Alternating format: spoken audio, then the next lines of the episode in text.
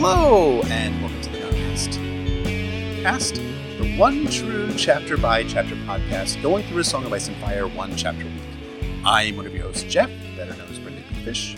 And I'm your other host, Emmett, better known as Poor Quentyn. And welcome to our 42nd episode of the Notcast entitled Blood Debts, an analysis of a Game of Thrones Tyrion 6, in which Tyrion reveals the brutal backstory behind some things to his new friend Bronn before making a bunch of new friends, those friends being in quotation marks among the locals. This episode is brought to you by all of our small council, our Hand of the King, Wolfman Zach, Grand Maester Timothy W., Jancy O, Lady Commander of the Night's Watch, Lords Commander of the King's Guard, Mark N, Lord Travis, the Investigator, Master of Ships, Archmaester June, Healer of the Lesser Poxes, and Ragged Michael, Warden of the North. Thank you, ladies and gentlemen, very much. Thank you as always our spoiler warning, as we talk about in all episodes. We'll be talking about all published books. That is the five novels, the three Dunk and Egg novellas, histories, interviews, the Winds Winter sample chapters, as well as Game of Thrones, the TV show. Anything and everything. And additionally, we wanted to speak briefly that this chapter has a frank discussion about sexual assault and rape in it. We will really tried to endeavor to treat these matters with the sensitivity they require, but we don't want anyone to get blindsided by our discussion of it because this is very integral to the chapter itself. Yeah, this is going to be something, of course, that comes up a lot as we start going into the series. And we want to just handle it as best we can, although, as with everything else, we're always interested in your feedback and hearing where we've gone off the rails or said something yeah. you think is worthy of further interrogation or discussion. Please feel free to bring that up. Absolutely. Absolutely. Our question this week comes from Sir Josh B., a sworn sword, who asks Hey guys, I just got caught up with the current episodes over the holiday, and I wanted to expand on Manu's question about the Battle of Ice and the Battle of Fire in the Winds of Winter that you answered at the beginning of episode 39. I think there were two or three other conflicts that need to be looked at also. First, we have Aegon and the Golden Company battle for Storm's End, probably in the Jon Con chapter between Arianne 1 and 2. Next, there is the sea battle between Euron and the Ironborn versus the Tyrells and the Redwynes, hinted at in the epilogue to A Dance with Dragons and the Forsaken. Lastly, we may see, as I think you have discussed before, in the Winds of Winter prologue, a battle in the Westerlands between the Lannisters, escorting Edmure Tully and Jeyne Westerling to Casterly Rock, and the Brotherhood Without Banners slash Lady Stoneheart slash the Blackfish, the Wolfpack, etc. I think you covered a lot of this in the Patreon episode about why you think the Winds of Winter was delayed. Have you seen the analysis of what Winds of Winter might look like Uh, done by Admiral Kurt in his video, How Can the Winds of Winter Fit into the Winds of Winter, regarding the limits of keeping the Winds of Winter to one book. If we can agree on the general analysis he does, and if we have approximately 79 chapters to play around with, how many chapters will be spent on these four to five battles, including the published preview chapters? Three or five for the Battle of Ice, six or more for the Battle of Fire, three or to five in the Stormlands, two to four with Euron, one in the Westerlands. That could be a quarter of the book without any POVs from our main characters, all of the Starks and Lannisters and Daenerys, along with the supporting cast POVs like Sam and Davos and Melisandre and Areo Hotah. I'm sorry, this is probably way too big a topic for a regular show question. Hush, hush you. But I've been thinking a lot about what to expect in the Winds of Winter, and Manu's question got me thinking. Well, as our listeners may know, my illustrious co host has done a lot of great work in writing and thinking about the Winds of Winter in a variety of ways, including essays on the Battle of Fire and Ice, his Winds of Winter resource on all you know, information available pertaining to the release and writing of Winds of Winter to just talking on Twitter about little chapters and possibilities such as these. So I'm going to turn it over to him. Jeff, tell us all about the battles in the Winds of Winter and how they're going to make this book impossible to publish. Oh my gosh. Uh, well, first, Sir Josh, it's not an impossible question. It's definitely an excellent question that we can answer. We will be brief, but not brief, as we often do on the Notcast podcast. But it is an excellent question. You are right in that if you look at it the way you have it structured, that's a quarter of the book right there, right? That's almost 20 chapters of a potential 79 total chapter book that he could have. As you say in, in your question, the Riverlands prologue, the potential ambush that the Brother Without Banners might pull off, that's going to be one chapter, as, as we know, and that will feature uh, Jeyne Westerling in it, which will be interesting. I am uh, very concerned about her survival. no kidding. I, I really like Jeyne Westerling, and then I really hate her mother, and I fear they're both equally doomed. Yeah, I mean, it would kind of like be a, a gut punch though if Sybell Spicer survived and Jeyne Westerling died. I think that, that would, would be, be, the worst. There's a great theory by Steve Attewell, who uh, we'll be talking about at the end of this podcast, so stay tuned, in which he has this idea that Lady Stoneheart will hang Jeyne Westerling for her quote unquote treason in betraying Robb Stark, when in fact she was not betraying Robb Stark whatsoever. I'm not necessarily 100% with that theory, but I think it's worth mentioning this as a possibility Transitioning our attention to some of the other battle chapters, the Battle of Storm's End, one chapter, probably Jon Connington's first chapter in the book. There's a little bit of backstory in this one, in that originally George R. R. Martin was not going to feature a Battle of Storm's End chapter in The Winds of Winter, but at Worldcon in 2011, George R. R. Martin stated that the battle, quote, really should be seen, but he hadn't written that chapter yet. We sure hope he's written that chapter by now. So, transitioning on from that, we have the battle between the Reachmen and the Golden Company, which is something that Sir Josh did not mention, but worth talking a little bit about here. That's probably going to be two to four chapters, a mixture of Arianne and Jon Connington's point of views. And this is a little bit confusing, so just bear with me as I get a little bit into the weeds on things. Please do, sir. So, yeah, I, I, I, I do, and uh, to my detriment, I think I need to get a new hobby, really, man. I, I've, I feel like I need to like learn how to like ride a unicycle or something like that. I would admittedly love to see that, so I'm not going to stand in your way. Maybe they'll pick that up.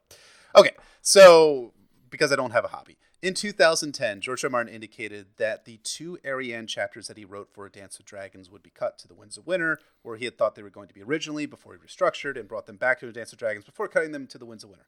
Again, people who complained about George's progress on A Dance with Dragons and who complain currently about it on The Winds of Winter just realize that, that some of these restructurings, these are very complex and very complicated, like the Arianne chapters moving back and forth between Dance and Winds. Anyways, at the time, George stated that, well, now I don't have to write an Arianne's third chapter or complete a partially written chapter from another ambiguous point of view that would complement Arianne's third chapter. And that's, again, a little bit confusing, but the two Arianne chapters are the ones we got as samples in 2013 and 2016, respectively. Actually, it was 2012 and 2016, respectively. As for that partially written complementary chapter, in my opinion, it's almost certainly a Jon Connington chapter, a different one from his Battle of Storm's End chapter. Remember, George was writing that blog entry in 2010. He decides to write the Battle of Storm's End chapter in 2011. So different Jon Connington chapters. And then Arianne's third chapter would be after that. So my guess in the chronology for the Battle of Storm's End slash Stormlands chapters would go something like Arianne 1, then Jon Connington 1, which I have termed the Stormlord because I think it's a badass title. That is the Battle of Storm's End. Arianne 2, which again was published as a sample in 2016 on George's site and still is the current sample up there.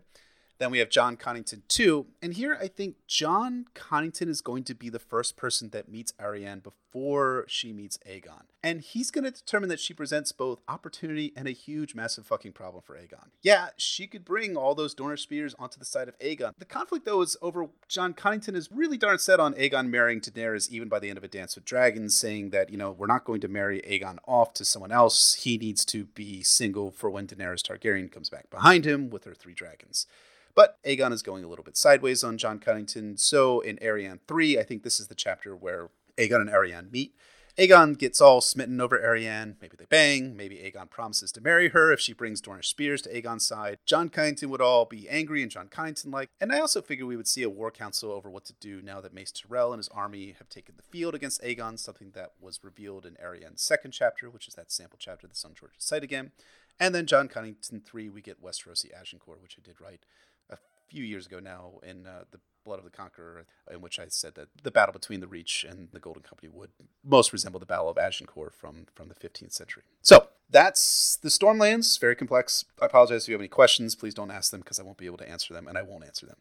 Battle of Blood, on down into the lower parts of the Reach. One chapter that is Dampire's final chapter in A Song of Ice and Fire. George confirmed that the Forsaken would not be Aeron Greyjoy's only The Winds of Winter chapter, but I think his next one is his final one. And Emmett, you've talked so much about Euron, some Eldritch stuff, and things like that. But in my opinion, rip to our Moist Priest in his next chapter. Absolutely. I think Dampire's not long for this world. Everything about how the Forsaken ends with him tied to a prow as a sacrifice in some horrible magic ritual as they sail into battle. That's just not the kind of situation you survive, especially since Aeron doesn't seem to really be connected to any big arc or future role in the story. So I think from there, Sam takes over as our POV on Euron's movements. That we get those couple Aeron chapters, and then like a gap in the book where Euron gathers his eldritch energy off page for a while and then shows up in Oldtown, I think, like near the end of the book. So maybe Sam gets three or four chapters ish at Oldtown before Euron shows up. He has a lot of elements he has to deal with. Obviously, being in the Citadel, we got to have some kind of resolution to the faceless man who showed up in Oldtown. There's all this stuff about the Hightowers being up to some weird magic spells that needs some kind of payoff in the text. So I imagine Sam gets through those and then Euron shows up before we get to the true stars of the Reach plot, who are, of course, my boyfriends, Willas and Garlan Tyrell. Yes, both. But I agree with you totally about the structure and the battles. I was uh, getting excited again for the Oh Stormlands yeah. plot just listening to you talk about it because there's all those different character dynamics. As you say, Jon Connington wants young Griff to marry Daenerys, and he also he has a thing about Elia Martell. And he talks about how like he was just weak and unworthy of Rhaegar because I should have been the one to marry him. Seeing another Martell woman show up to seduce his perfect prince, his Rhaegar's son, that's got to like set off all the quite literal bells in Jon Connington's head. So he's, he's going to freak out. Jon Connington and Arianne are not going to get along at all, especially since Arianne thinks she might try to seduce him, which that's going to go well. so I'm very much looking forward to that dynamic. And I agree with you saying about the kind of the bouncing back and forth structure. That's how you cut down on chapter counts to a certain amount. Neither of them needs too many chapters. Right. Because you're, you're always alternating with the other. You had brought up Sir Josh in, in your question about Admiral Kurd, who's a, a friend of ours, and his video, which we do highly, highly recommend people check out. How can the Winds of Winter fit into the Winds of Winter? In which he does a fantastic, splendid analysis of all the things that would go into actually putting the book together, and like how George can kind of pare down the material he might have to fit into a book that might be known as the Winds of Winter and ultimately he comes down on the side that probably can't be done unless you make like very drastic significant cuts which george doesn't have a record necessarily of doing So thank you so much, Sir Josh, for the question. We can only hope George takes Jeff's sage advice, as he always does. as we creep closer and closer towards the feast for crows or an introduction of your Euron Greyjoy, you just know it's like we're just going to be such unbearable assholes by the time we get to book four of this series. Oh yeah, I already have like half the doc for Euron's introduction planned out, and that's trouble because that's also the chapter where Victarion becomes a POV, and I have so much to say about that because he's my sweet idiot child. So that's going to be a long episode for sure. It will that. But this episode is not about the Winds of Winter. We are still in a Game of Thrones right now, and we are talking about a fantastic chapter. I'll just say that up front. A Game of Thrones Tyrion 6. And here is its synopsis. Tyrion and Bronn take refuge off the high road and prepare for a long, cold night in the mountains. But Tyrion is acting all Tyrion like, gathering firewood for the evening, and Bronn is acting all Bronn like, wondering what the fuck Tyrion is doing, thinking to start a fire up here. He wants to survive the journey, not get himself killed by the mounted clansmen. And how would you hope to do that? Tyrion asks, looking for more firewood. Well, Bronn's gonna sneak his way through the high road, riding hard by night and sheltering during the day. Sounds like a good plan, right? no. Tyrion retorts that they'll end up taking that they'll end up taking their horses over cliffs or killing them in the process, and they aren't going to last long on foot. Oh, and the clansmen almost certainly know that they're here already. So Bronn, you'll end up dying, and Tyrion, he's gonna end up not burying him if he ends up dying. So go hunt Bronn and bring back some supper, will you? Bronn threatens to abandon Tyrion by his fire, but Tyrion is frankly unalarmed. While Bronn would let Tyrion die if he saw the profit in it, the dwarf is much more valuable alive. In essence, if Bronn lets Tyrion die, he won't get paid, and Bronn's gotta get paid. Tyrion saw that when Bronn stood for him in his trial by combat. Duty? Honor? Friendship? What's that to you? No, no, no, no. Don't trouble yourself. We both know the answer. Still, you're not stupid. Once we reached the Vale, Lady Stark had no more need of you. But I did. And the one thing the Lannisters have never lacked for is gold. When the moment came to toss the dice, I was counting on your being smart enough to know where your best interests lay. Happily for me, you did. Bronn grumbles a bit, saying, Okay, yeah, sure, I guess. He's Tyrion's man, but he ain't no toady. Of course you aren't, Bronn. But if Bronn was ever tempted to betray Tyrion by selling him out, the dwarf would match any price any of his would be enemies would offer him. Mm hmm. Sure, we'll talk about that. Bronn heads off to hunt and returns with a goat. The boys roast it over a fire and enjoy it. Oh, and Tyrion, by the way, what's your plan for keeping us all alive when the mountain clansmen come? Oh, about that, uh, Tyrion doesn't really have much of a plan. Sorry about that. He has kind of a hope. He's going to roll the dice again, with their lives as the stake. And what if they somehow survive their journey? What will Tyrion do then? Oh, a whore and a feather bed and a flagon of wine for a start. Tyrion held out his trencher and Bronn filled it with meat. And then to Casterly Rock or King's Landing, I think. I have some questions that want answering concerning a certain dagger. Wait, wait. Tyrion wasn't behind the dagger attack against Bran? Of course he wasn't, you puddle of illiteracy. Tyrion wonders where the clansmen are, and Bronn thinks that they suspect a trap. So Tyrion starts to whistle The Seasons of My Love. You see, this was a tune that Tyrion was intimately familiar with.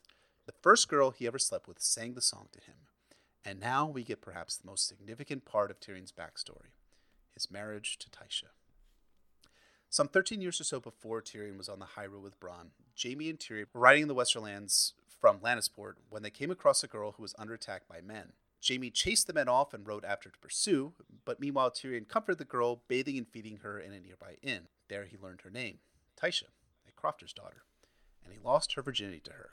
She lost hers to him too, and after she sang Seasons of My Love. And then the bombshell. Tyrion didn't just bed Tysha, he married her. Bronn is in frank disbelief. A Lannister of Casterly Rock married a crofter's daughter? Absurdly enough, Tyrion did, having bribed a septon to officiate. But then Tywin found out from that septon after he sobered up, and Tywin meted out a horrific punishment on Tyrion for his quote unquote crime. And because I am firmly in the camp that Tywin is one of the worst people in all of A Song of Ice and Fire, and that his crimes really get way overlooked by the fandom. And furthermore, I really also believe that the crimes of Tywin's magnitude should not be papered over. I'm going to speak the full summary of what happened. So, the quote is First, he made my brother tell the truth. The girl was a whore, you see. Jaime arranged the whole affair the road, the outlaws, all of it. He thought it was time I had a woman. He paid double for a maiden, knowing it would be my first time. After Jaime had made his confession to drive the lesson home, Lord Tywin brought my wife in and gave her to his guards. They paid her fair enough, a silver for each man. How many whores command that price? He sat me down in the corner of the barracks and bade me watch, and at the end she had so many silvers the coins were slipping through her fingers and rolling on the floor. She. The smoke was stinging his eyes. Tyrion cleared his throat and turned away from the fire to gaze out into darkness. Lord Tywin had me go last, he said in a quiet voice, and he gave me a gold coin to pay her, because I was a Lannister and worth more. it's, I don't know, man. it's so utterly wretched and evil what Tywin did to Tysha. And, and again, we'll talk a little bit more about Tyrion's more complex role in the affair. But seriously, Tywin, from the bottom of both Emmett's and my heart, fuck you. Damn straight. But now Tyrion is sleepy. Bronn says he'll take first watch. As Tyrion sleeps, he has a nightmare about the sky cell. He awakens to Bronn's urgent low voice. Shadows are approaching from around the campsite. The mounted clansmen have arrived. Tyrion offers to share the goat that they're eating, but one of the clansmen tells Tyrion that it's their goat, their mountain. Tyrion asks who they are. When you meet your gods, say it was Gunthor, son of Gurn of the Stone Crows, who sent you to them. The clansman draws his knife, and Shagga, son of Dolf, joins the other clansmen. Tyrion introduces himself, saying that he'll pay the clansmen for the goat, they have silver, anyways. Well, that silver now belongs to the clansmen, though. It's their mountain, remember? And so too the horses, their armor, and swords. The only price they have to pay is their lives. And how would Tyrion like to die? In my own bed, with a belly full of wine, and a maiden's mouth around my cock at the age of 80, Tyrion snarks. Gotta hand it to Tyrion, he's kind of brave there in that moment. And the clansmen kind of recognize that bravery and wit. They'll keep Tyrion alive to kind of entertain everyone, but Bronn, yeah, he's still fucking dead. Bronn prepares to defend himself, but Tyrion starts talking again, talking about how the clansmen aren't really all that brave and their weapons are shit. His father's blacksmiths can shit better steel than they currently own. Shagga gets pissed at Tyrion, threatening to chop off Tyrion's manhood and feed it to the goats. Ah, I wondered, are we ever going to hear Shagga say that again? I don't know, maybe a time or two. But Gunthor would hear Tyrion out. Will Tyrion give the clansmen swords, lances, and mail? All that and more, Gunthor, son of Gurn. I will give you the Vale of Arryn. And wham bam, that is a Game of Thrones Tyrion 6. Maybe it didn't come through in my summary, I feel like, but it's a really fucking knockout of a chapter. Really, it's Tyrion's best chapter yet. And maybe, just maybe, I'm changing my mind a little. It may be my favorite Tyrion chapter in a Game of Thrones. We'll see when we get back to Tyrion 8. I do love a good battle chapter, as it were. So, Emmett, what'd you think? Best Tyrion chapter so far? Best Tyrion chapter in Game of Thrones? Your thoughts? Jeff Hartline changing his mind. Oh Perish gosh. the thought, folks. Ah, I mean, I'm not changing my mind. I never change my mind. There we go. That's the man I know. this is probably my favorite Tyrion chapter in a Game of Thrones. I love the last one in the Eyrie, and we have the Tywin introduction and the Battle of the Green Fork, as you said, coming up in later Tyrion chapters. But there's just something about the tone of Tyrion 6 that puts it over the top, or rather, the tones because for me, this chapter is a great example of how to shift between tones. Mm. It starts off very jocular and fun with Tyrion and Bronn trading banter as they await the clans. It's that gallows humor of two men who know they're going to die and figure they may as well just rib each other while they wait. then it turns very dramatic and ugly and sad with the Tysha backstory. Mm-hmm. And the confrontation with the clans that closes the chapter could be said to combine the two tones, as the dialogue is once again humorous, but the stakes have been raised considerably. I really love how Martin balances all this. It demonstrates how comfortable he is with Tyrion's headspace, that he feels he can pull this off within a chapter, and can, that he can have this as you say, the most important, weighty, disturbing part of Tyrion's backstory in the same chapter as Tyrion declaring that he's going to die with a maiden's mouth around his cock. You have to be a very particular kind of writer in a very particular kind of mood to make that work, and I think Martin pulls it off.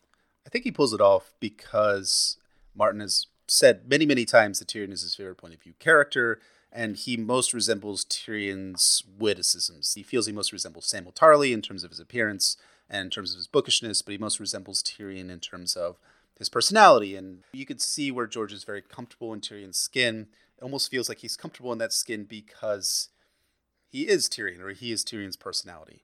And that's com- that ability to be comfortable in Tyrion is, is, is so pivotal in how Martin relays relates this hugely important backstory, but also is able to like shift back and forth between the horror and the tragedy, and then get back to the humor, because that's it seems like the way that Martin might work through things in his life that he's able to kind of go back and forth, and he utilizes humor and kind of minimalization as a way to kind of deal with some tragedies and kind of deal with some psychological traumas that maybe he he experienced. I, I mean, I don't know. I I don't know Martin at any personal level, but you could feel that he's very comfortable with Tyrion, and you do wonder whether he's comfortable with him and comfortable with this chapter, which is a really hard chapter to write because he resembles the character the most. I agree completely. I think you can see Tyrion doing that. What we learn about Tyrion in this chapter is that all his jokes and barbs and sarcastic asides are really there to prevent him from having to deal with this. This yeah. is really what he doesn't want to think about. This is why he feels he needs to have armor. This is what's behind all his advice to Jon. This is the core, really, of his character in terms of what motivates him throughout the series. Even in his best moments in Clash of Kings, at his lowest moments in Dance with Dragons, this is what's driving him. And I think it's important that as you say, Martin feels a real affinity for Tyrion's dialogue and his uh, internal voice, how he thinks through things, and that really becomes very enjoyable when he gets into power in Clash of Kings. But it's important, I think, for Martin to establish this real dramatic weight behind it and to get you to understand why Tyrion feels the need to deal with the world this way. But before we get to any of that, as you said in your summary, we get this great scene with Bronn because, of course, the first issue that Tyrion Six has to settle is the question of his relationship with Bronn. This right. was kind of a dangling thread after the duel. You don't really know what these two men are going to make of each other, especially since they've now been both condemned to basically death by mm-hmm. Lysa and her cronies. I mean, Bronn saved Tyrion's life, but the author stresses repeatedly this does not make them instant best friends forever, right. a la Jon saving Sam at Castle Black. Quite the opposite, as Bronn promptly threatens to abandon Tyrion to his death. And the way Tyrion deals with this is he does not appeal to mercy. He does not say to Bronn, I'm helpless, you're leaving me to die, don't do that. He does not appeal to friendship. He does not say, You and me, buddy, we're, we're the same. We get each other. We're, we're, we worked out in the trenches. We're going to get through this together. He doesn't even appeal to what he appeals to later with the clansmen, like fuck the Vale, fuck Lysa, let's spite them by surviving. That even that's not his argument. Mm-hmm. His argument is you're scum, so I can buy you, and it works. it works. To give Tyrion credit, it works in the same way it worked with Mord and works with the Mountain Clans.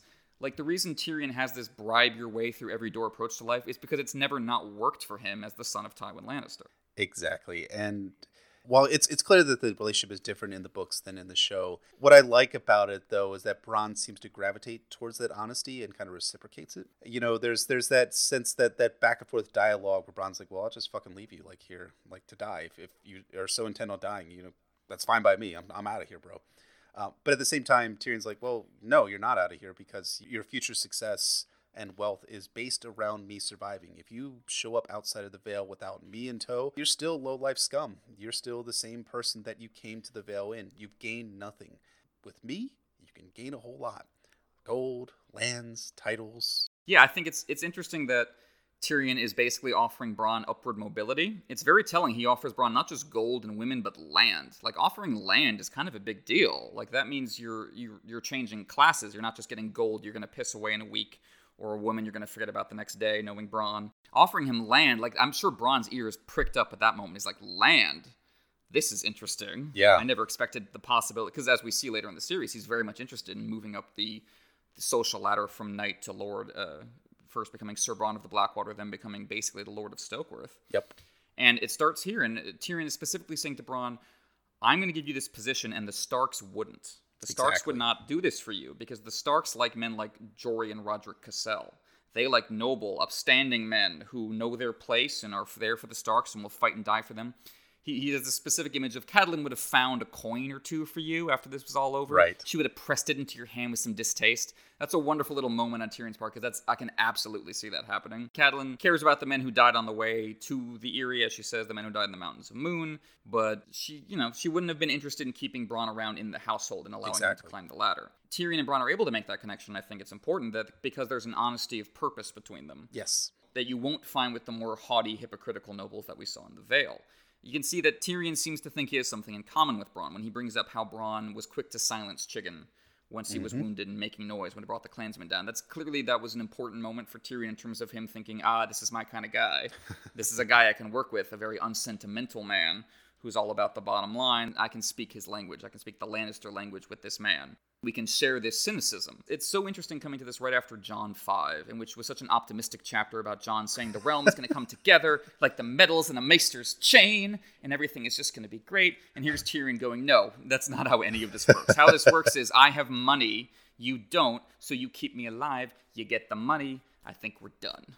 I don't think Martin is endorsing this message as a way of life, but I think he is deliberately holding it up as a challenge to the kind of struggle Jon is facing. That this is this kind of cynicism is the kind of thing Jon's going to have to confront and deal with along his his leadership arc, and characters like Daenerys will have to as well. To me, it feels like a contrast between two competing mindsets that George has as a writer, and that he is a hopeless romantic. I mean, we you can see that in various points. Again, we saw that from Eddard 10 for sure in his Tower of Joy scene, but we also see that cynical side as well in George, where he's kind of the guy who was very hopeful of, in the 1960s hippies movement and saw that as being the way to progress forward, and then saw the 1970s and 1980s kind of coming after the hippie movement and having a bit of a more cynical outlook about the outcomes that occurred from the 1960s. And we can see that in a character like Tyrion, where Tyrion is able to see through the bullshit of the nobility in the Vale and see through the bullshit of the chivalry too. I- Again, I'm with you in that I don't think that that George is like, ah, well,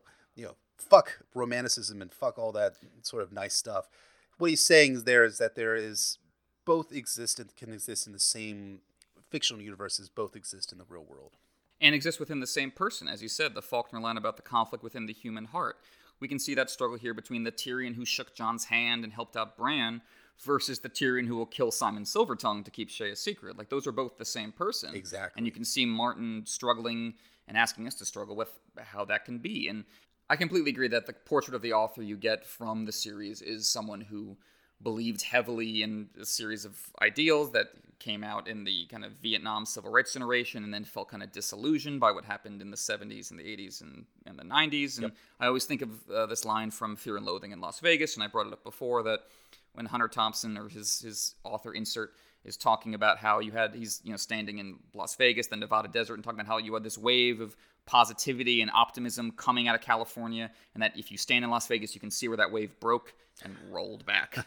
and I feel like that's that's kind of the mindset Martin is in when he approaches, uh, especially Tyrion, but a lot of characters is this kind of this dream that died and how you how you reckon with that. And we talked about that with the last Ned chapter and the the Tower of Joy and how that's the moment where kind of Ned's dream died, and that's a subject Martin's clearly very interested in. And Yes. yeah, not to armchair uh, psychologize the man, but you got to imagine it's in part because he went through moments like that in his own life. It's, I like that in the background of the scene, you have this nice bit of business about setting a fire that really kind of grounds their dynamic and how it's evolving and how it ties into the feudal structure. That what Tyrion needs is a replacement for the guys who used to make his fires because he doesn't know how. He says, you know, Mar- Morrec used to take care of this for me, and Morrec's dead now, so I need a new guy. Bronn, do you want to be that guy?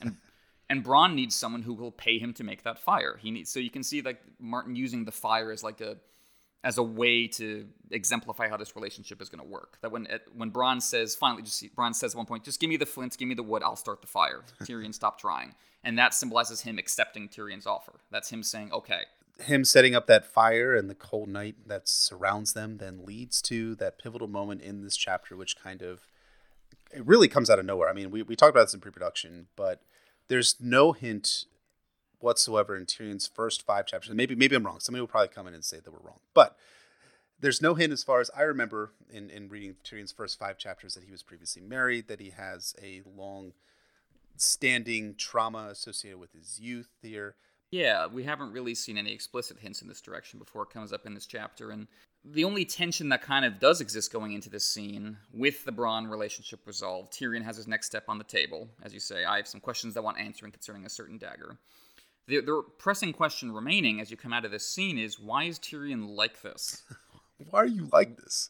Why you like this? What made him so cynical about everything and so determined that the only relationships he can have are those mediated by Lannister gold? I mean, you can sense a relief when he says, Bronn, you're scum. There's no honor in you. You just want the gold. Tyrion kind of likes that because it makes it simple for him. Right. He can detach himself. It's very clear. So why is he? How? What got him that way? What? What made him so convinced he cannot be loved or want to love? And we get our answer in the form of the Tysha backstory, which, as we've said, has to be talked about with precision because it's a brutally difficult scene to read but it really couldn't be more important to both Tyrion's character and the themes of the series as a whole. This is Tyrion's equivalent to Jaime's story about Aerys and the Wildfire. In both cases, you have a Lannister man unburdening himself to a ferocious fighter keeping him safe, Brienne for honor, Bronn for money, but their names even kind of sounded like Brienne and Bronn. Despite not knowing them that well, just out of the need to get a story off their chest that fundamentally changes how we see them as a character. The story that he tells is set up really, really well by the atmosphere that George provides there. Again, you have the fire roaring, you've got the night air, you have the darkness there, and the smoke from the fire becomes pivotal for a portion of the story that Tyrion tells. But Emmett, why don't you walk us through how George segues him segues the readers into the story?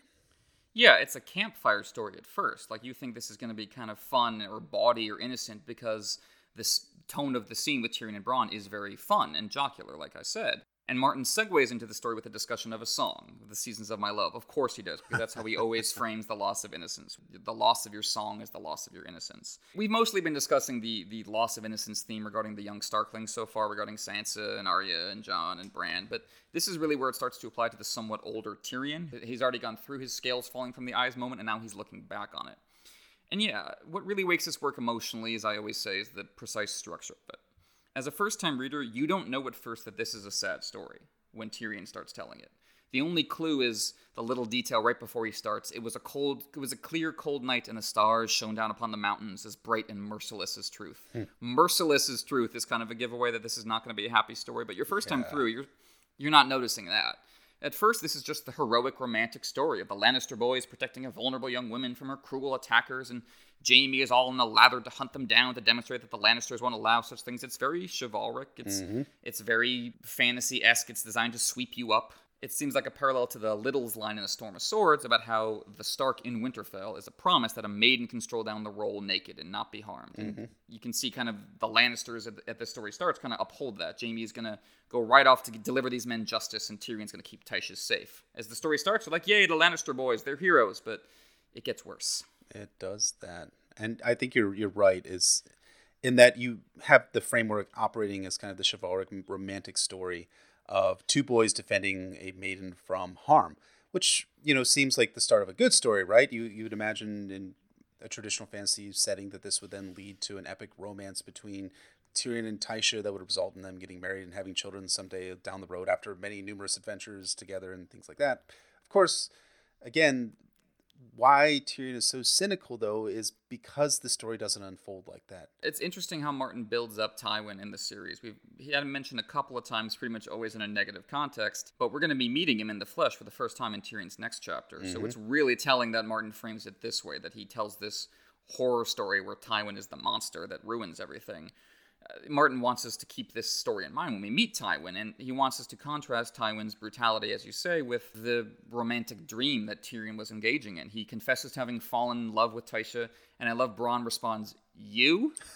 like, of course, because he's responding to the Tyrion that exists now. Right. The cynical, sarcastic Tyrion who just called him scum.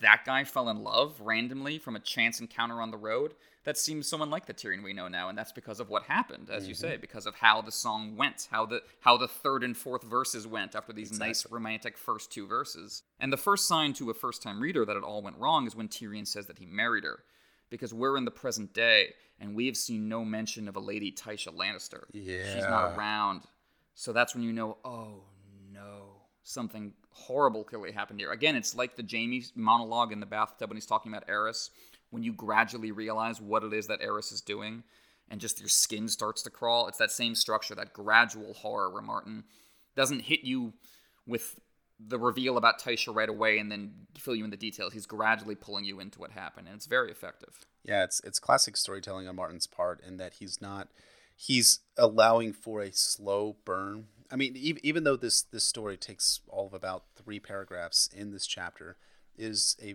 it is still a slow burn, and that we have the setup done really well by George, where George has uh, basically has the romantic overtones set up first, and then slowly subverts it with a mention of that he took Tysha to wife, and Bronn's being like, "You, you fell in love. You, a Lannister of Casterly Rock, married someone." Yeah, Tyrion has this. He has this tiny little oasis of happiness with Tysha, a cottage made of song that he, he thinks about several times throughout the series. And what's it's heartbreaking because it's so fragile. You can imagine this tiny little space, these two young people just hiding from the world, and you know it's not going to last, but that makes it all the more powerful. There's this uh, line that comes to mind from the greatest novel of all time, Gravity's Rainbow by Thomas Pynchon. uh, about two characters who are kind of having this secret affair in the midst of, of the Blitz in London. And the quote is It is marginal, hungry, chilly. Most times they're too paranoid to risk a fire, just like Tyrion and Bronn. But it's something they want to keep. So much that to keep it, they will take on more than propaganda has ever asked them for. They were in love. Fuck the war.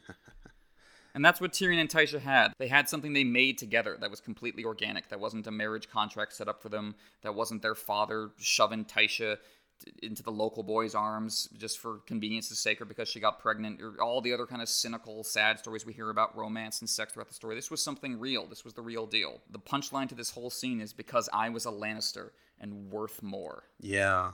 that's what tywin wants tyrion to take away from this that's what martin wants us to take away from this that's tywin's mindset that leads him to do this to his daughter-in-law because he thinks he is worth more. He and Tyrion are worth more than her, basically another species as far as he's concerned. And because of that, he has the right or duty to, I guess, in his mind, to inflict this unimaginable atrocity. And just, like, put yourself in Tysha's shoes. Like, you spend this couple of weeks with this man who comes out of nowhere and saves you, and you fall in love, and you have this life you never thought was possible. And then some men in crimson cloaks show up at your door and drag you away to the barracks, and then you sit there cold and frightened and alone, and then your husband walks in, and for a second you think it's going to be okay, and then everyone else walks in behind him, and the moment she realized what was going to happen, mm. I just can't imagine what that moment must have been like, and just just the rage and sorrow that comes from that, and it it fundamentally broke Tyrion on some level. It convinced him that he can't be loved, and that everything is forever mediated by class and wealth. This is the biggest brick in his wall. Yeah. Even the cold, hard Bronn is horrified. He stops scraping his sword. He just kind of stares at Tyrion and eventually just says, "Yeah, I would have, I would have killed the man who did that to me." Yeah, I mean, I was thinking that there is a there's there's kind of a parallel between Daenerys's house with the red door and Tyrion's cottage where he had Tysha, and that there was that one moment both these characters look back on and they see that as the one moment in their life where they had happiness and Daenerys is always trying to go back to the House with the Red Door and always feels that she's being prevented from going back to a place where she felt safe and secure and loved. Tyrion isn't necessarily in the same mindset of trying to go back to the cottage, but that moment there serves a similar thematic point for Tyrion in that it causes him to know when the dream was broken. For for Daenerys, obviously she was cast out of the House of the Red Door at some level. Of course, some of that's a little bit ambiguous as to what exactly happened there. For Tyrion, it, it's it's much much worse than simply being thrown out of out of the cottage. I mean, he's thrown out, he's dragged out, his wife is dragged out, and then and then he watches as his wife is gang raped by his father's guardsmen and you don't know how many guardsmen it is you don't know the, the just the image of the coins spilling through her hands. Like he has to stop telling the story at that point because it's just so horrifying and he's flashing back to it. And what it feels to me like is it's an image of sacrifice that Tysha is being sacrificed yeah. on the on the altar of Tywin's pride that he is determined that she has to go and she has to bear this hideous burden and her well-being has to be destroyed and and the ideal of love itself that Tyrion is expressing with his song and his memory that Tywin is sacrificing that. For what? I mean, for what pragmatic purpose? To teach Tyrion a sharp lesson, as he says about Joffrey? It didn't. What it led to was Tyrion being determined to kill his father. Yep. Right after the story, he has this, the Sky Cell dream where this time he was the jailer, not the prisoner. Big, with a strap in his hand, and he was hitting his father, driving him back toward the abyss. That's what he wants now. He wants to be big and he wants to kill his father. That's what all of Tywin's machinations led to. That's that's the payoff and the mindset behind it that Tywin is will go on to exemplify throughout the series when he hangs Masha Heddle in Tyrion's next chapter, when he inflicts Gregor Clegane upon the women of the Riverlands, when he has Alayaya whipped and turned out the door because he thinks she slept with Tyrion. It's it's just a pattern, and it's it's as you say. I think it's meant to make us hate Tywin Lannister. Yeah. And I think it doesn't. I think it does a very effective job at that. Whenever someone brings up the idea of Tywin as this practical Machiavellian doing things for the greater good, you're like, none of this is for the greater good. None of this is Machiavellian. None of this is consequentialist. This is Tywin being a hypocritical asshole. Uh, not just a hypocritical asshole, but also just an asshole, just in general. Just completely, utterly evil, ruthless, and horrific to his own son. I mean, uh, regardless of whether he actually is his own son or not. I mean, we, we've had the discussion in the past, but for the sake of the story, even to his own son. And, you know, Martin has said that he was setting up Tyrion's eventual killing of Tywin Lannister back in a Game of Thrones, and I definitely think that dream that he has where he's hitting his father and driving him back from the abyss, uh, driving back towards the abyss rather, is definitely part of that foreshadowing that Martin is integrating towards, you know, in the end, Tywin Lannister did not shit gold because, of course, that also comes up, and I believe it's in the next chapter of in, in Tyrion's next chapter, maybe the one after that, I'm not sure. But at the same time, we do have to kind of take a, a closer look at Tyrion's conduct here. And I, I fully, from, from the outset, Tyrion plays the role uh, of a bit of a victim here, right? But however, and however, and, and, you know, this is going to be contra- controversial, so, so bear with me. Tyrion's recollection recollection of the event, is horrified as horrifying as it is, perhaps doesn't speak fully to the horror of what's going on in Tyrion's head at the time as because he ta- he tells another slightly different version of the story to well he tells the same version to Shae but he has a thought that he doesn't speak out loud but it's very important. He's so the line from a clash of kings is and to take her one last time after the rest were done one last time with no trace of love or tenderness remaining. So you remember her as she truly is Tywin said and I should have defied him but my cock betrayed me and I did what I was bid and I did as I was bid. So in Tyrion's later recollection, it wasn't him being forced to participate in Tysha's rape. It was that his cock betrayed him. Now, I, guess it's important to note in that kind of second telling that Tyrion is indicating that he has a choice in the matter. How much of it was actually a choice and how much of it is his guilt causing him to think that it's a choice when it really wasn't is, I don't know, I guess it's at least mentioning as a potential consideration. But you really can't excuse Tyrion's role necessarily. He was a willing participant in Tysha's rape. There is no there's no indication from Tyrion's point of view, either in this chapter or when he tells the story to Shae in A Clash of Kings, that he couldn't have just walked away and said, No, I won't take part in this. He basically said that he had sexual desire for Tysha and he participated in her rape. One of the takeaways from this is that what Tywin was trying to do to Tyrion worked at some level because Tyrion does think about Tysha this way. Yeah. And and kind of clearly did in the moment if he was still willing to have sex with her even after watching this horror inflicted upon her. Like the mental transition had been made. Tyrion thinks of her that way and has dehumanized her that way, just as Tywin wanted. And Tywin is Tyrion's abuser, but Tyrion has become Tywin in a lot of ways yes. in terms of his mindset, in terms of his actions. And so you have a position where Tyrion is uh, certainly a victim of Tywin, but also complicit in the abuse of Tysha.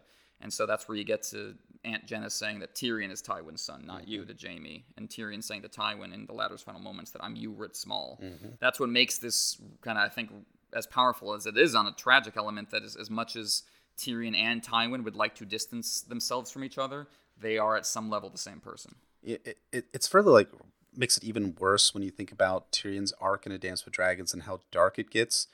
In that the reveal that Tysha was not a sex worker, the reveal that it wasn't that Jaime had paid for her services, that leads to Tyrion becoming ever more like Tywin Lannister, whether it's raping a sex worker and Selhorys, whether it's thinking if I was in charge of this battle at the Battle of Fire, I would have poisoned all the wells. It's it's just so brutal that the reveal that Tysha's backstory was exactly what Tyrion had originally suspected to be, but then gone on believing for some 13 or 14 years, believing the story that Jaime and Tywin had told him, that that then leads to Tyrion becoming so much more Tywin, just makes it ever more heartbreaking what happens to him in A Dance of Dragons and what will likely continue into the Winds of Winter. Yeah, I completely agree. And as we shift out of that devastating scene, the, the mountain men show up. It kind of feels like a flashback to the prologue in that we have shadows emerging from the woods to surround our valiant, foolish swordsmen who are alone in nature. In terms of their connection to the larger themes, though, as we'll get more into in Tyrion's next chapter, they exist completely outside the social structure that yes. trapped Tyrion and Tysha, that Tyrion has kind of manipulated to get Bronn on his side. They're outside that. They have a different structure. Our mountain our goats. That's their social structure. if you're on their land, the, you and your stuff are basically their property as far as they're concerned, and they've had to kind of develop that because they're just holding on to these last bits of territory against the far more powerful Knights of the Vale. That's why that they have that line: "The half man would pay us with our own coin," because as far as they're concerned, there's this direct connection between the land and their property. I also think it's not so dissimilar from what the nobility think of in terms of their land, their mountain, their goat. Everything belongs to them. I mean, we, in the prologue again, Will is sent to the wall because he kills a Mallister deer in Mallister's own woods, sort of thing. So everything in those woods belongs to the Lord who owns the property or owns the land, so to speak. The Mountain Clansmen are not all that different. I mean, as much as they're portrayed here as kind of barbaric and kind of backwards, they have a their their mentality is more based around the collective sharing of goods and property as opposed to simply a small upper crust of the society that has the ability to claim everything that is theirs that's within their property that, that ends up even like a deer walking into their woods as they're part of their property. So it's a different structure, but not all that dissimilar from the nobility of Westeros. That's a terrific point. It's the the mountain clans have the preservation of the commons on their side, whereas the nobles are fencing everything out, as of course happened in real world English history that in part Tolkien was responding to with uh, parts of Lord of the Rings. But yeah, I, I, don't mean to suggest that the mountain clansmen are just you know sitting around holding hands. They def- they definitely still have kind of an intense martial structure going yes. as they, they have to in their environment you could almost think of the claim our mountain our goat is just a very stripped down version of the nobles arguments that like beneath all the pretty words and clothes this is how the Arryns function with the giant's lance our mountain our goat. Mm-hmm. tyrion has to try to save his and Bronn's life from them. He falls back on the lannister golden name that he was just bemoaning when he was kind of telling the tysha story presenting it as a the lannister name as a trap because i was a lannister and worth more and that's what brought me into the situation. That's prevented me from being happy with my wife my name and my family but in this situation, when he's up against the clans, he's all too willing to use that Lannister golden name. Those are his only tools. So that there's no real way out for Tyrion here. It's like he can't he can't do what like Robert can do and ride off and be a sellsword because he's a dwarf. Mm-hmm. So he has no choice but to stay within the Lannister wheelhouse. But that same Lannister wheelhouse is what prevents him from being happy. So there's really no exit for him. Yeah. So Tyrion promises gold, weapons, lances, swords, armor, all that sort of stuff.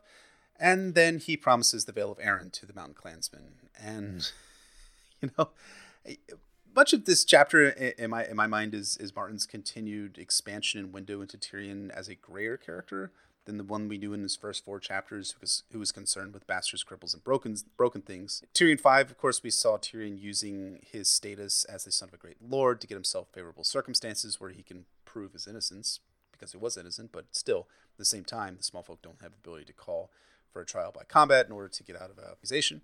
Tyrion 6, though, here we're getting Tyrion promising the Mountain Clansmen weapons, the gold, and the Vale of Arryn. And that should kind of make us do a double take because we're seeing another set of Tyrion. His pride was wounded in the Vale both by the circumstances in which he made it up the mountain. Remember that Bronn had carried Tyrion up the giant's lance, but also in how Lysa and the rest of those monkey moron idiot Vale nobles treated him because they treated him like shit. So now he's willing to arm a violent faction to overthrow the existing political order in the Vale to satisfy his need for vengeance. And you know, I, I, don't know, Emmett. I, I, I really don't think this was Tyrion just kind of throwing the dice here when he told them that he would give them the Vale of Arryn. my read is that he kind of already had the clansmen in his pocket, so to speak, with his promise of golden weapons. Tyrion is promising the clansmen the Vale is kind of Tyrion's vindictive side coming out, and that's going to have a, and has had in the main series, and probably will continue to have consequences down the road. It's interesting because Martin is on the one hand setting up both Tyrion and the Mountain Clads as underdogs here. Mm-hmm. Like Tyrion managed to get out of his unjust accusation with just his wits and a roll of the dice, and he's got this sellsword on his side. And the Mountain Clans have been treated very badly by the Knights of the Vale, so part of you wants to cheer for them as underdogs in fantasy. That's kind of what you're instinctively trained to do. But yeah, if you look at the actual impact of Tyrion's actions and what he's proposing to do and why he's proposing to do it, it is just another example of lords working out their private vendettas on the bodies and land of people lower than them on the pyramid. So, as much as we might enjoy Tyrion's tone in this scene and how he's getting the mountain clans on his side and how fun that is, if you step back and think about the consequences, as you say, it, it forms a much different picture. And that leads us into our foreshadowing and groundwork section because this does have consequences that play out a little bit down the line, and I'm sure will in the future. Yeah. So, in Clash, we start to see some of the fallout from Tyrion's decision to arm the mountain clansmen when Littlefinger reports in a small council session about what's going on in the Vale. So it's Lysa has woes of her own, clansmen raiding out of the mountains of the moon in greater numbers than ever before, and better armed. Distressing, said Tyrion, who had armed them. Uh, which is a great line. Grant, I mean, I we both laugh at it. And really, I don't really have any love for Lysa. I mean, but who are really the victims of Tyrion arming the mountain clansmen? It's, it's, it's not Lysa or toadies. They can sit high atop the giant's lance doing their foolishness and their fool's tourneys in the Eyrie. The actual victims here are the small folk and the travelers who are moving through the high road.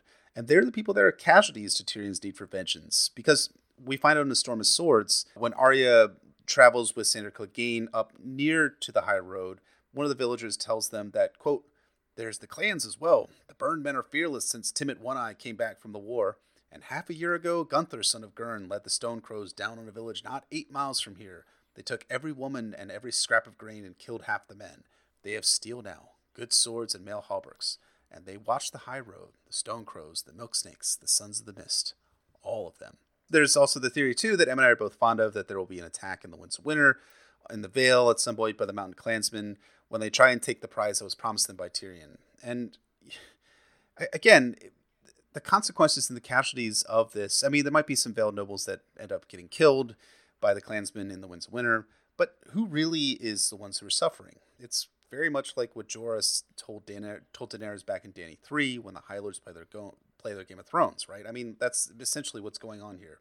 Tyrion is utilizing the lower members of the pyramid, like you said, in order to satisfy the vengeance that he wants. But the casualties are just the small folk, the people that didn't do anything to have it coming to them but they're still having it come to them all the same. Yeah, Tyrion is not talking about returning the Vale to its rightful owners. He's not even saying we're going to turn the Lords of the Vale out of their castles and replace them with Lannister lords. What he says in his next chapter is he wants to reduce the Vale of Arryn to a smoking wasteland. He wants to destroy it and burn it down all for the sake of feeling cathartic about what Lysa did to him. And yeah, that's very worrying, especially as Tyrion's mood starts to turn darker in A Dance with Dragons. And uh, speaking of things that might befall Tyrion in later books, there's also a little tidbit in this chapter that is wonderful evidence for a theory by our, our friend Hamfast, theory as Quiet Lion theory, the idea that Tyrion is at some point in the series going to get his tongue cut out. Hmm. There's a lot of hints at that, as we will get into in the later books, but one that comes up here is when Tyrion and Bronn are talking, and Tyrion says something sassy. Bronn snorted. You have a bold tongue, little man. One day, someone is like to cut it out and make you eat it. And Tyrion responds, Everyone tells me that. so we'll, we'll see if that comes to pass, but if it does come to pass, we're going to look back on that moment as a giant red neon sign pointing it out. I mean, not fun if it happens in the Winds of Winter, but it's going to be fun in terms of its its outcome from this this small amount of foreshadowing. And uh, Hamfast, otherwise known as John, his theory is excellent and eventually Em and I will have our our knockdown drag out fight about it because we have different ideas about the theory itself, which is fine. I mean, we can disagree amicably from time to time. From time to time. I mean, we agree about like 98, 98%, 99% of the story, but we're very uh, congenial types of people, so we we're always about congenial disagreement here. That's what's important. Get a job, hippie. Anyway, other nice little bit of foreshadowing in the Tyrion Bronn conversation comes when Tyrion says, I've no doubt you'd betray me as quick as you did Lady Stark if you saw a profit in it. If the day ever comes when you're tempted to sell me out, remember this, Bronn. I'll match their price, whatever it is. Now, it's debatable whether Bronn ever really betrays Tyrion. Yeah. It's unreasonable, really, to expect him to go up against Gregor Clegane. He doesn't testify against Tyrion at his trial. But certainly, Bronn abandons Tyrion. Sure. And the reason is because there is one person whose price Tyrion can't match, and that's Tywin because all of Tyrion's money comes from Tywin. So again, we get back to those issues we were discussing earlier about how Tyrion is on the one hand powerful and can bribe a lot of people and can talk his way out of situations with gold, but the gold doesn't really belong to him. Right. And when he brings up to Tywin, hey, can I be the heir to Casterly Rock? Which would mean the gold would belong to him. Tywin says no in no uncertain terms. And we're going to close off the episode this week by talking a little bit more about Tysha, one question that has come up repeatedly in the fandom ever since the Game of Thrones is will we ever meet Tysha in the narrative? Is she mm. going to return in the present day? Is she the kind of backstory character that is bound to pop up in the modern day at some point, like Howland Reed? Or is she the kind that remains firmly in the backstory, like, uh, is Chloe listening? She's not listening? Okay, Ashara Dayne. Is she like Ashara Dayne in that regard?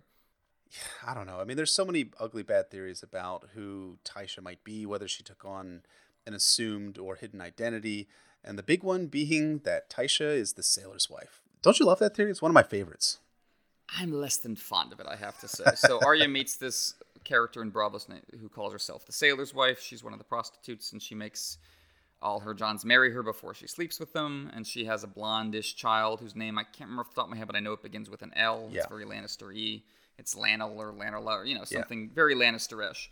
And I can see why people might think she's she's Tysha, but I've always thought it much more likely, given the sailor in Sailor's Wife, that the Lannister in question is Tyrion's favorite uncle, Gerion Yep.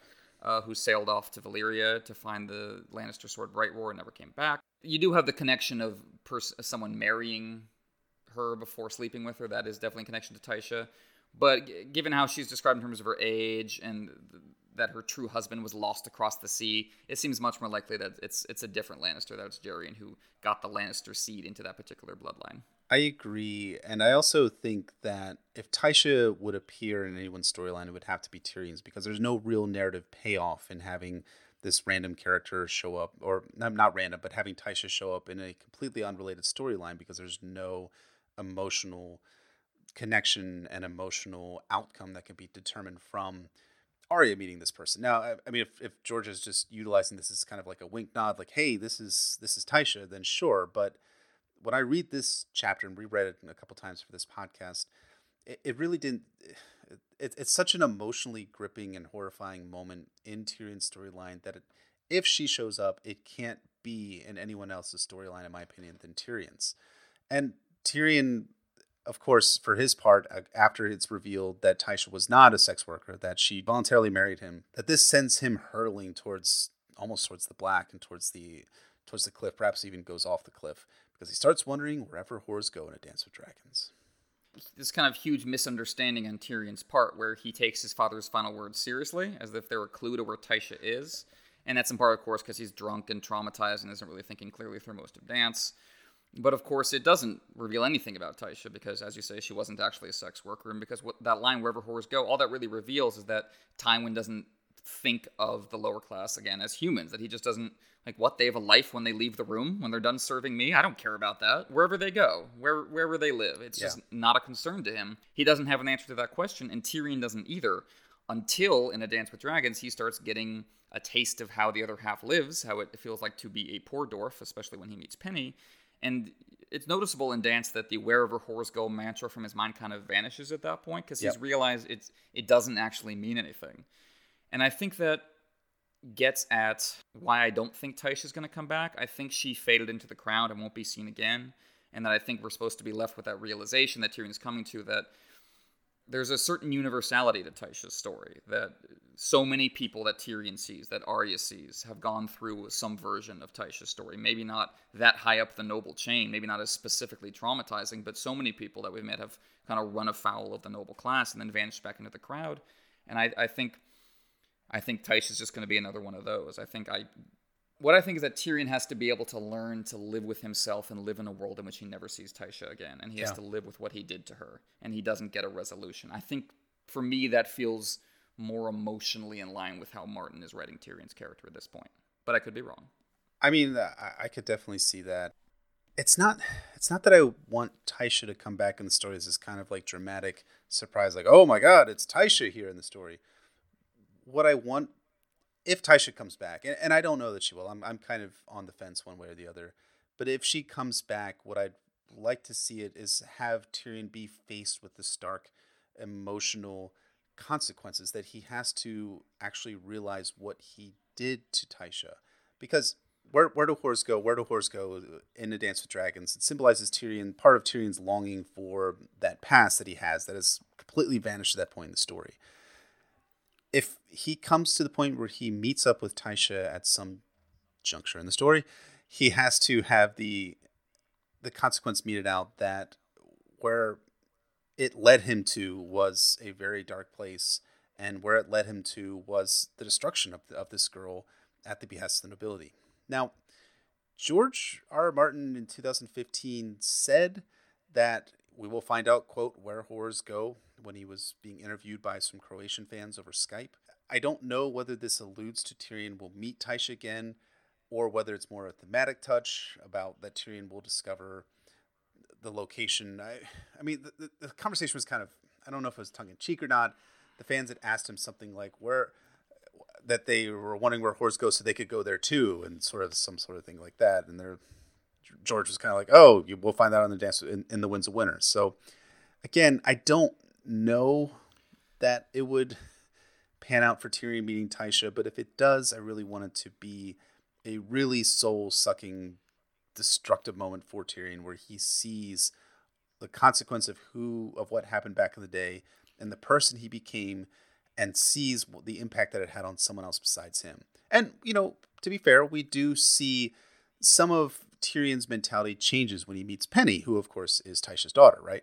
And that's why I've always felt if you need a sympathetic character to keep these themes in Tyrion's story and reflect how far he's fallen, I feel like that's what Penny's there to do. Yeah. And the fact that Penny exists and is so prominent in Tyrion's storyline makes me feel less likely to see Tysha because I feel Penny is in part playing the role Tysha would play yeah. if she showed back up in Tyrion's storyline. But as you say, there is a theory which I think is certainly more possible than the sailor's wife theory, which is that Penny is Tyrion's daughter by Tysha. But we're going to save our major discussion of that until we actually get to a Dance with Dragons and meet Penny, because there's definitely some interesting evidence in favor of that, and that could certainly blow things wide open dramatically if Tyrion ever finds that out. So stay tuned to 2023 when we get to Penny and Tyrion's relationship. So I think that wraps us up for Game of Thrones Tyrion 6. Thank you everyone for listening to us. We appreciate all of your ears as well as your feedback.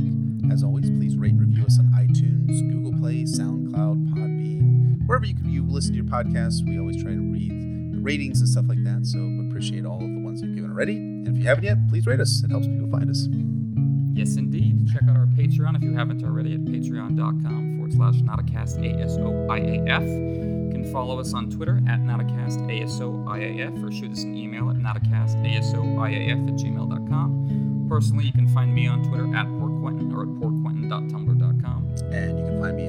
Bfish on Twitter, Brendan Bfish on Reddit, and my website is warsandpoliticsoficeandfire.wordpress.com. So, join us next time as we're finally introduced to the Iron Throne, the actual Iron Throne, not just the concept, the actual Iron Throne itself.